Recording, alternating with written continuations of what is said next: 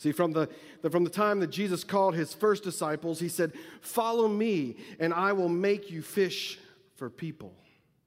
And he still calls disciples like you and me today.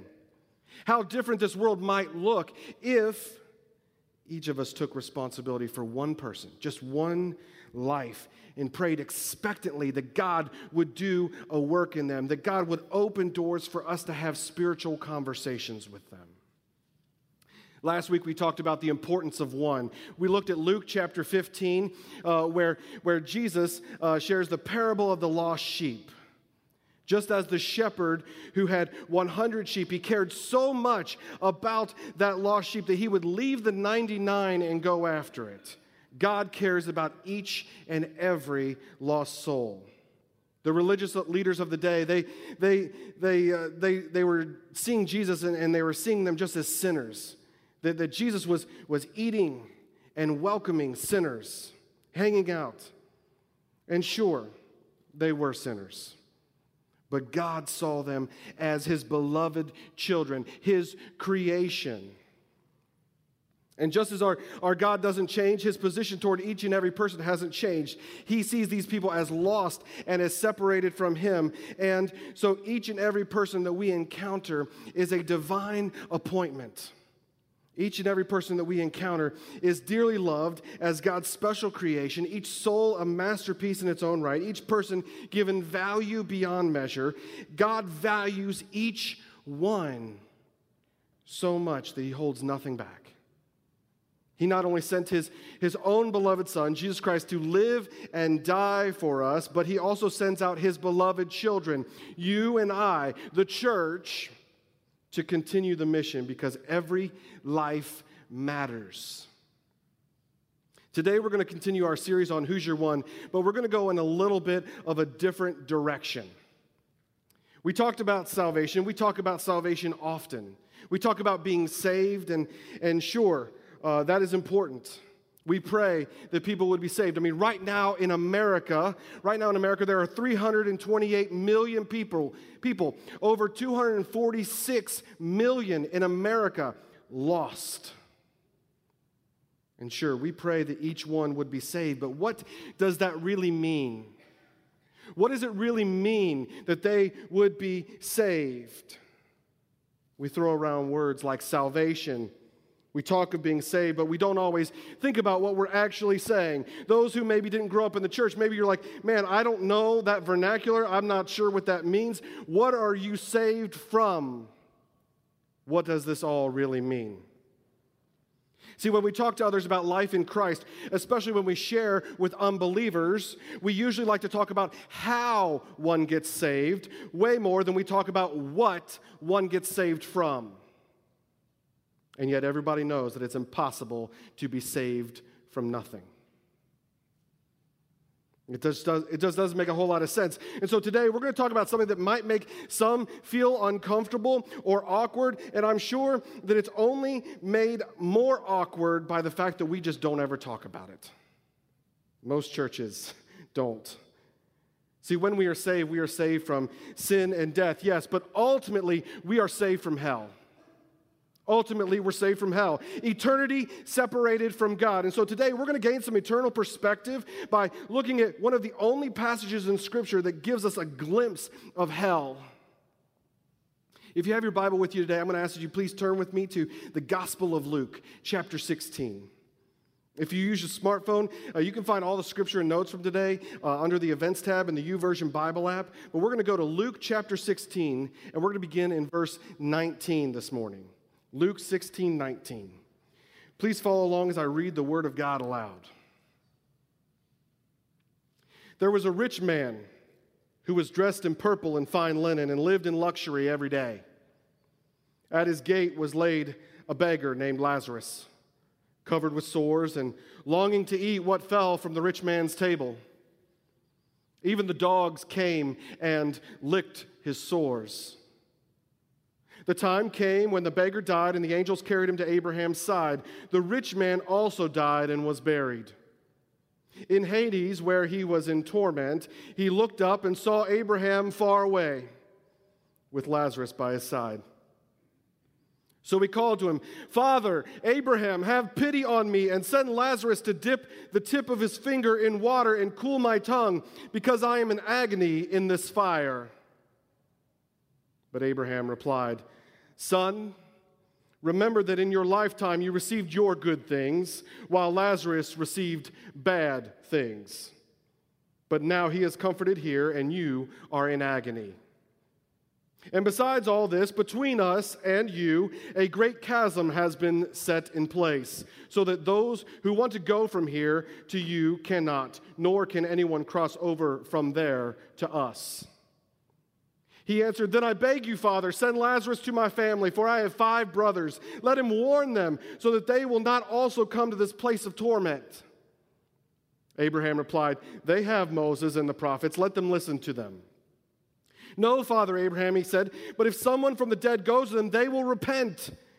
He said to them, If they do not listen to Moses and the prophets, they will not be convinced, even if someone rises from the dead. Amen. You may remember last week we were in Luke chapter 15, just one chapter earlier than this. The Pharisees, they were angry with Jesus. They were like, why does this man who claims to be what he claims to be eating with sinners? We said last week that the Pharisees, they, they just assumed, they, they believed that sinners would just be destroyed. But instead, Jesus responds with these three parables in Luke chapter 15. He shares the parable of the lost sheep, the parable of the lost coin, and the parable of the lost son, as we've come to reference them. However, Jesus has no intent on stopping giving the Pharisees the education of their lives. Luke chapter 16 begins with Jesus calling out the Pharisees for their love of money and their self righteous attitudes. He shares with them the parable of the shrewd manager, which ends with that famous verse No one can serve two masters. Either you will love the one, or either you will hate the one and love the other, or you will be devoted to the one and despise the other. You cannot serve both God and money. Jesus follows this up by saying to them, You are the ones you are the ones who justify yourselves in the eyes of others, but God knows your hearts. What people value highly is detestable in God's sight. See, it's only after a brief four verse intermission that Jesus picks up in the passage of Scripture that we have just read. Jesus tells of a rich man whom he doesn't name and a beggar whom he does name called Lazarus. In case you were wondering, this is not the same Lazarus that Jesus raises from the dead, the brother of Mary and Martha. However, this Lazarus has a special place in Scripture because in all the stories that Jesus tells, this is the only man given a name. And so we're told that the rich man, he was dressed in purple, the color of royalty, and fine linen, and lived in luxury every day. He was no stranger to extravagance. And then on the other hand, we have Lazarus, the complete opposite. He's a beggar who sits outside of the rich man's gate. He has nothing except for the sores that cover his body. He's hideous. Even the dogs, they come and lick his sores. He sits outside the rich man's house looking for, longing for food that might fall from the rich man's table. I know that may seem like a weird statement in today's culture. However, in biblical times, food was eaten with the hands. And if you were in a very wealthy house, you would clean your hands by taking a chunk of bread and wiping your fingers on the bread and then discarding it. They would throw the bread out with the trash, and this, this is what Lazarus is waiting for the trash. He's waiting for the trash to find some food. Some have said that death is the great equalizer. It comes to us all. And as we see in verses 22 and 23, they both die. But surprisingly, the rich man, and I'm sure to the Pharisees as well, the rich man, they and Lazarus end up in two different places. They expected it to be reversed. But instead, Lazarus ends up by Abraham's side, and the rich man ends up in torment. There are a few things I want us to see today, and the first one is this is that eternity awaits everyone. Eternity awaits everyone. This life is not all there is. The rich man lived his life of luxury and extravagance, giving no thought to the afterlife, not a care in the world for eternal things. And he is somehow surprised to find himself in torment. Look at verse 23. Beginning there, it says, In Hades, where he was in torment, he looked up and saw Abraham far away with Lazarus by his side. And so he calls him, Father, Abraham, have pity on me and send Lazarus to dip the tip of his finger in the water and cool my tongue, because I am in agony in this fire.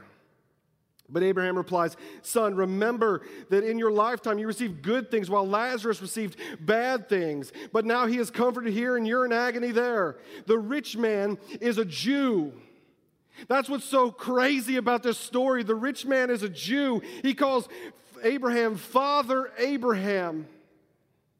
He is a Jew on the outside, but on the inside, his heart is all wrong. On the inside, his heart is all wrong. Some might say that this story is about money and possessions. It's not. It's not.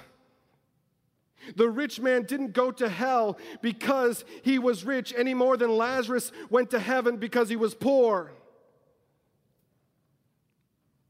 See, one of them clearly cared about the things of God and the other did not. God looks at the heart. The things that the rich man lived for were far from God, but that's all he seemed to care about. He wanted to be happy, he wanted to be successful, he wanted an easy life, and he got it. He got it. But he got it at the, at the wrong time. And he got it in the wrong ways. And he got it by doing the wrong things. See, Satan wants you and I to believe. Satan wants us to believe that what we see is all there really is. What we experience on this plane is all that there is, that this life is it. This life is it. He doesn't want you to think about eternity. That's one of the major differences between God and Satan. God always wants you to think about eternity, He wants you to think about eternity all the time. That's when we're going to be with Him, right? He wants us to live this life in light of eternity, and Satan wants us to think that this life is all there is. Satan wants you to think, man, there's no heaven, there's no hell. If there is, then you can worry about it later. Certainly push it off. You can think about that later. This life is what's most important. What's happening right now, what's right in front of you, is of the utmost importance. This minute triumphs everything, trumps everything else. But because of this, we are lulled into a sleep. We are lulled into a sleep. We see the good things of this world. We see all the things that this world has to offer, and we want all the stuff. And in doing so, we are gently rocked to sleep. We lose our sense of urgency. We become complacent. We lose our sense of purpose. Sure, we didn't intend to end up in this state. How do we get here? Little by little, step by step choice by choice, each decision leading us closer, each action leading us closer. Sure, we want to be closer to God. We want more fellowship with Him. We want to, to be more in His presence. And instead, each decision is leading us further away from who we are called to be, further away from the mission, further away from His presence. See, because eternity awaits everyone, and we don't know when that time will begin for anyone. I mean, for some of it, it could be today, it could be tomorrow, next month, next year, 10 years, 30 years. We just don't know.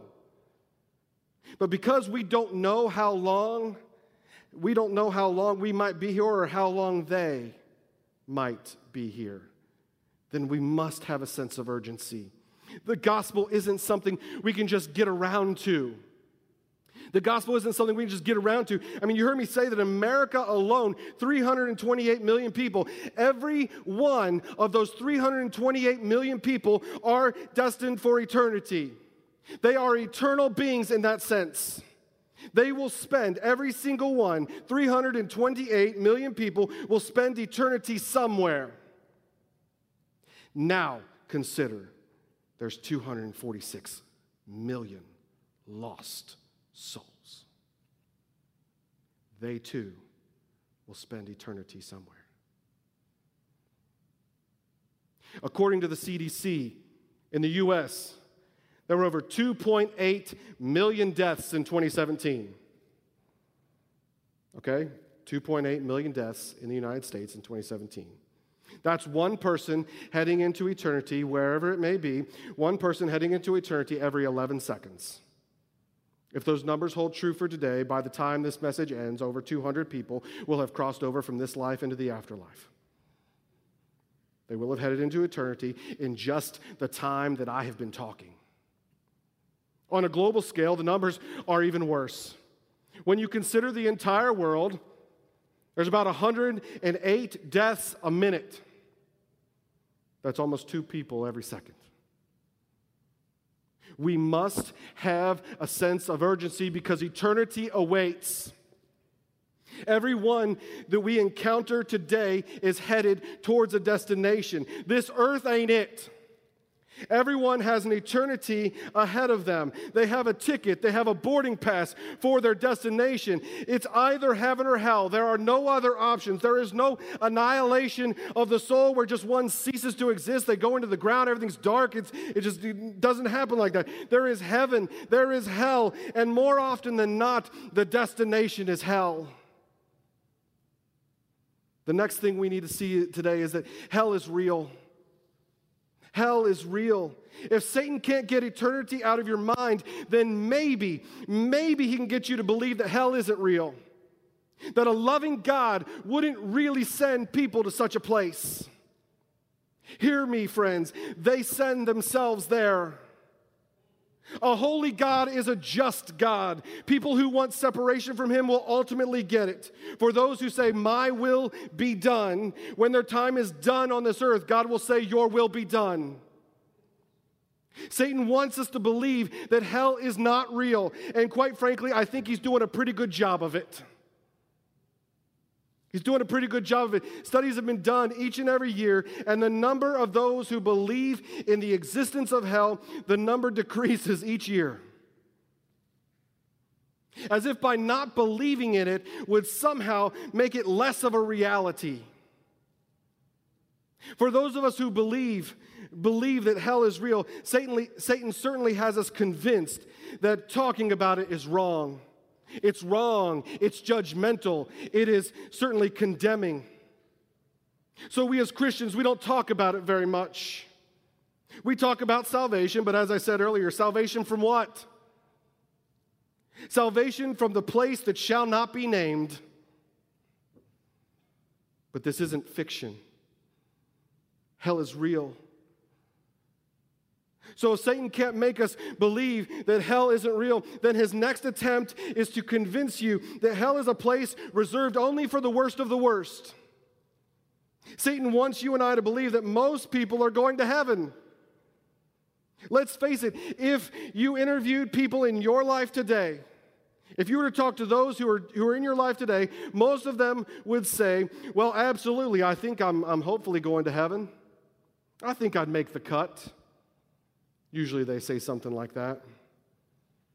I found a study where people were asked in the United States where they believed they were going, whether they were going to heaven or hell. And for every person, for every one person who believes that they're going to hell, there are 120 people who believe that they're going to heaven. 120 to 1. What does that tell us? That many many people are greatly deceived. A lot of people think that heaven is our default destination, that somehow we are born into it. But no, we, it's not. How do we know that? Jesus says in Matthew chapter 7, he says, Enter through the narrow gate, for wide is the gate, and broad is the road that leads to destruction, and many enter through it. But small is the gate, and narrow the road that leads to life, and only a few find it. See, there's a wide gate and a broad road. It leads to destruction. Many are going to enter through it. This wide gate and broad road can accommodate a whole lot of people. It gets a lot of traffic. Many go there. In contrast, though, there is a small gate and a narrow road, and this is the one that leads to life. But Jesus tells us only a few find it. Only a few in comparison to many. The majority of people that you and I encounter in the world today are headed towards death and destruction. They're headed towards pain and suffering. They're headed towards a Christless eternity because of sin and the effects of sin on the world and the effects of sin on us. Hell is our default destination unless unless the goodness of God works in our life, until we realize and accept the grace, and until we accept the beauty and the love of God's sinless Son, Jesus Christ. That too is our destiny. Unless, unless. See, the rich man, he's in pain and he's in torment, and he just wants a drink of water. But there's no relief. There's no peace. There is only despair and need. Abraham tells the rich man that there is no way to cross over to there. You can't come over here. We can't come over there. There is no way. There is a chasm. There is a divide. There is no such thing. I mean, get this from this passage. There is no such thing as some sort of intermediary. There's no such thing as, as purgatory. There is only heaven and there is hell. Once you're there, you're there. It's too late. What's done is done. And so the rich man, he has a request. He has a request to Abraham Abraham, please, I beg you, Father, send Lazarus to my family. Send him to my family. I got five brothers. Let him, let him warn them so that they will not also come to this place of torment. He knows that there's no hope for him, but there is still hope for his brothers. The rich man knows that his brothers must repent. He, he gets it. He gets it. Repentance. That's it. That's it. And so, out of desperation, he says, Abraham, go. Go to my brothers so that they might intervene, that they would, he would stop them in their tracks and tell them, repent, turn around, go the other way. Don't end up here. But Abraham replies, They have Moses and the prophets. Let them listen to them. He says, No, but you don't get it, Abraham. I mean, they're not going to listen. They're not going to listen to them. You got you to send somebody. Send somebody from beyond the grave. Uh, resurrect somebody and, and send them there. Jesus is telling the story. He, he's totally talking about himself. But Abraham says to him, If they do not listen to Moses and the prophets, they will not be convinced, even if someone rises from the dead. The rich man knows that his fate is irreversible. He knows that he is stuck here in this place of pain and sadness and isolation, and he just wants his brothers to turn around, to change their behavior, to repent, and that they won't experience the same fate as him. See, because hell is real, and because eternity is a long time, hell is terrible, and eternity is forever. We must weigh our response towards others in light of eternity. In light of eternity, the most loving thing we can do is to share the good news of Jesus Christ. In light of eternity, our loving response is to share Christ. See, many people have confessed that they're afraid to share Jesus with others because they're afraid of what it might do to the relationship they have with that person. They're afraid that they might lose their friendship. Friends, in light of eternity, I don't know how one could ever say that. Who knows what's going to happen today or tomorrow or the next, wi- the next week or the next month or year, whatever? There are no guarantees in this life. You and I may be on the cusp of losing our friend forever. And we are concerned about what? Some social awkwardness, perhaps. For us not to share Jesus Christ, for us not to articulate those life saving words to that person would frankly just be unloving. Just as an object will stay at rest, an object at rest will stay at rest. A person far from God will remain far from God unless brought to Him. There are people in your life and in my life. Maybe it's a coworker or a friend. Maybe it's a parent. Maybe it's somebody you sit next to on the, at the practices or the ball games or the concerts or the plays. They may not be a family member. They, they may, uh, but they're unbelievers in your life and in my life with whom we come in contact with daily, regularly. We should be compelled out of love and concern to approach them without delay. We shouldn't be able to rest. How can I rest? How can we just go on with life knowing that there is someone we love, someone who God loves, heading into a Christless eternity? Sure, sharing your faith could ruffle feathers. Sharing your faith is a risk, but isn't it a risk worth taking? If you love them at all, won't you care where they spend eternity? I don't know why we can't say that to people. I care where you're spending eternity. I care about you enough. See, we have this picture of hell. Do, do I want anyone I know to go there? I don't. Charles Spurgeon says this If sinners will be damned, at least let them leap to hell over our bodies. And if they will perish, let them perish with our arms about their knees, imploring them to stay. If hell must be filled, at least let it be filled in the teeth of our exertions, and let no one go there unwarned or unprayed for. Author Mark Cahill, he shares a story in his book, One Thing You Can't Do in Heaven. He says that a few years ago, one of his high school buddies told him over dinner, he said, You are the only friend I have who cares where my soul is going to spend eternity. What an indictment. There are people all around us who claim to be Christian. So many that some are willing to claim that the United States is a Christian nation. And yet, only one person in this guy's life cared about where he was going to spend the afterlife.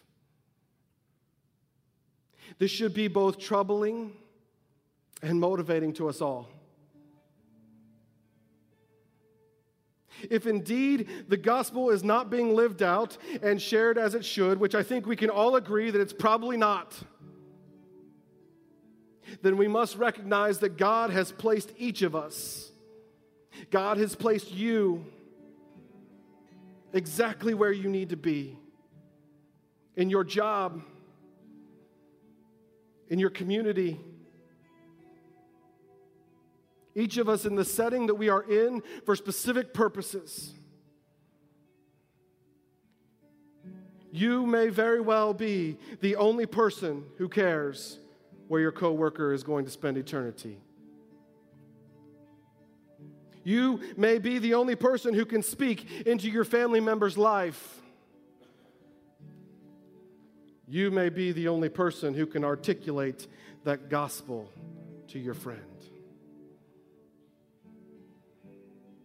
We can come up with all the excuses as to why we haven't and why we shouldn't, but ultimately it comes down to love. Do we love others enough to tell them the truth? Or are we putting ourselves and our own comfort ahead of the salvation of someone else? Do we love them enough to share Christ with them? What kind of friend would I be if I didn't? D.J. Higgins wrote a poem years ago. And I'd just like to read a few stanzas of it. before we close today. It reads this My friend, I stand in judgment now and feel that you're to blame somehow.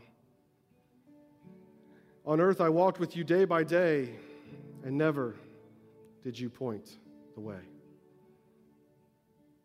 You knew the Lord in truth and glory, but never did you tell the story. My knowledge then was very dim, and you could have led me safe to Him. Though we lived together here on earth, you never told me of the second birth. And now I stand this day condemned because you failed to mention him. You taught me many things, that's true. I called you friend and trusted you. But I learn now that it's too late, and you could have kept me from this fate.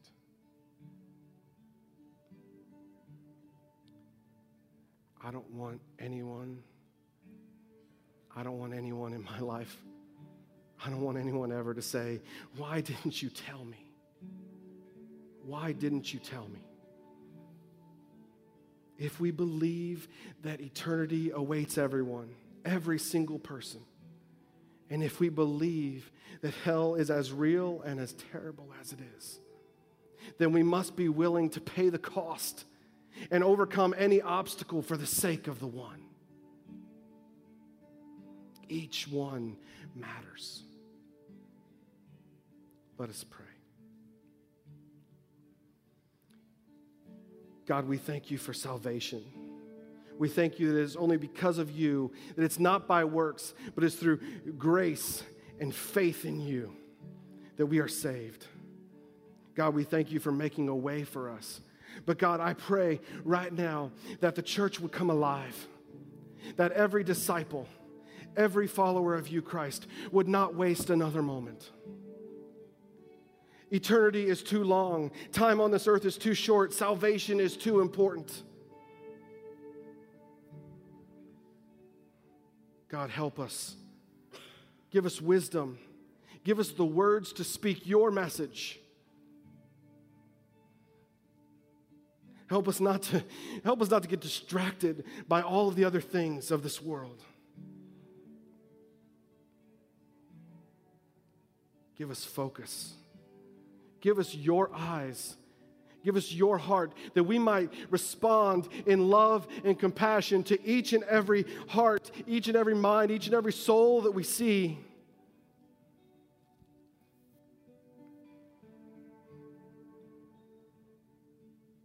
To you, God, be the glory.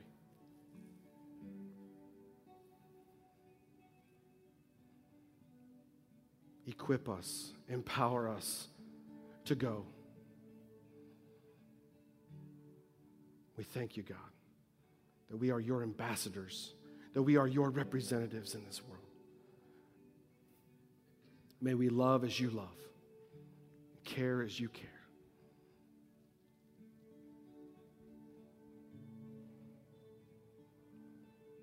Holy Spirit, lead us. It's in Jesus' name we pray. Amen.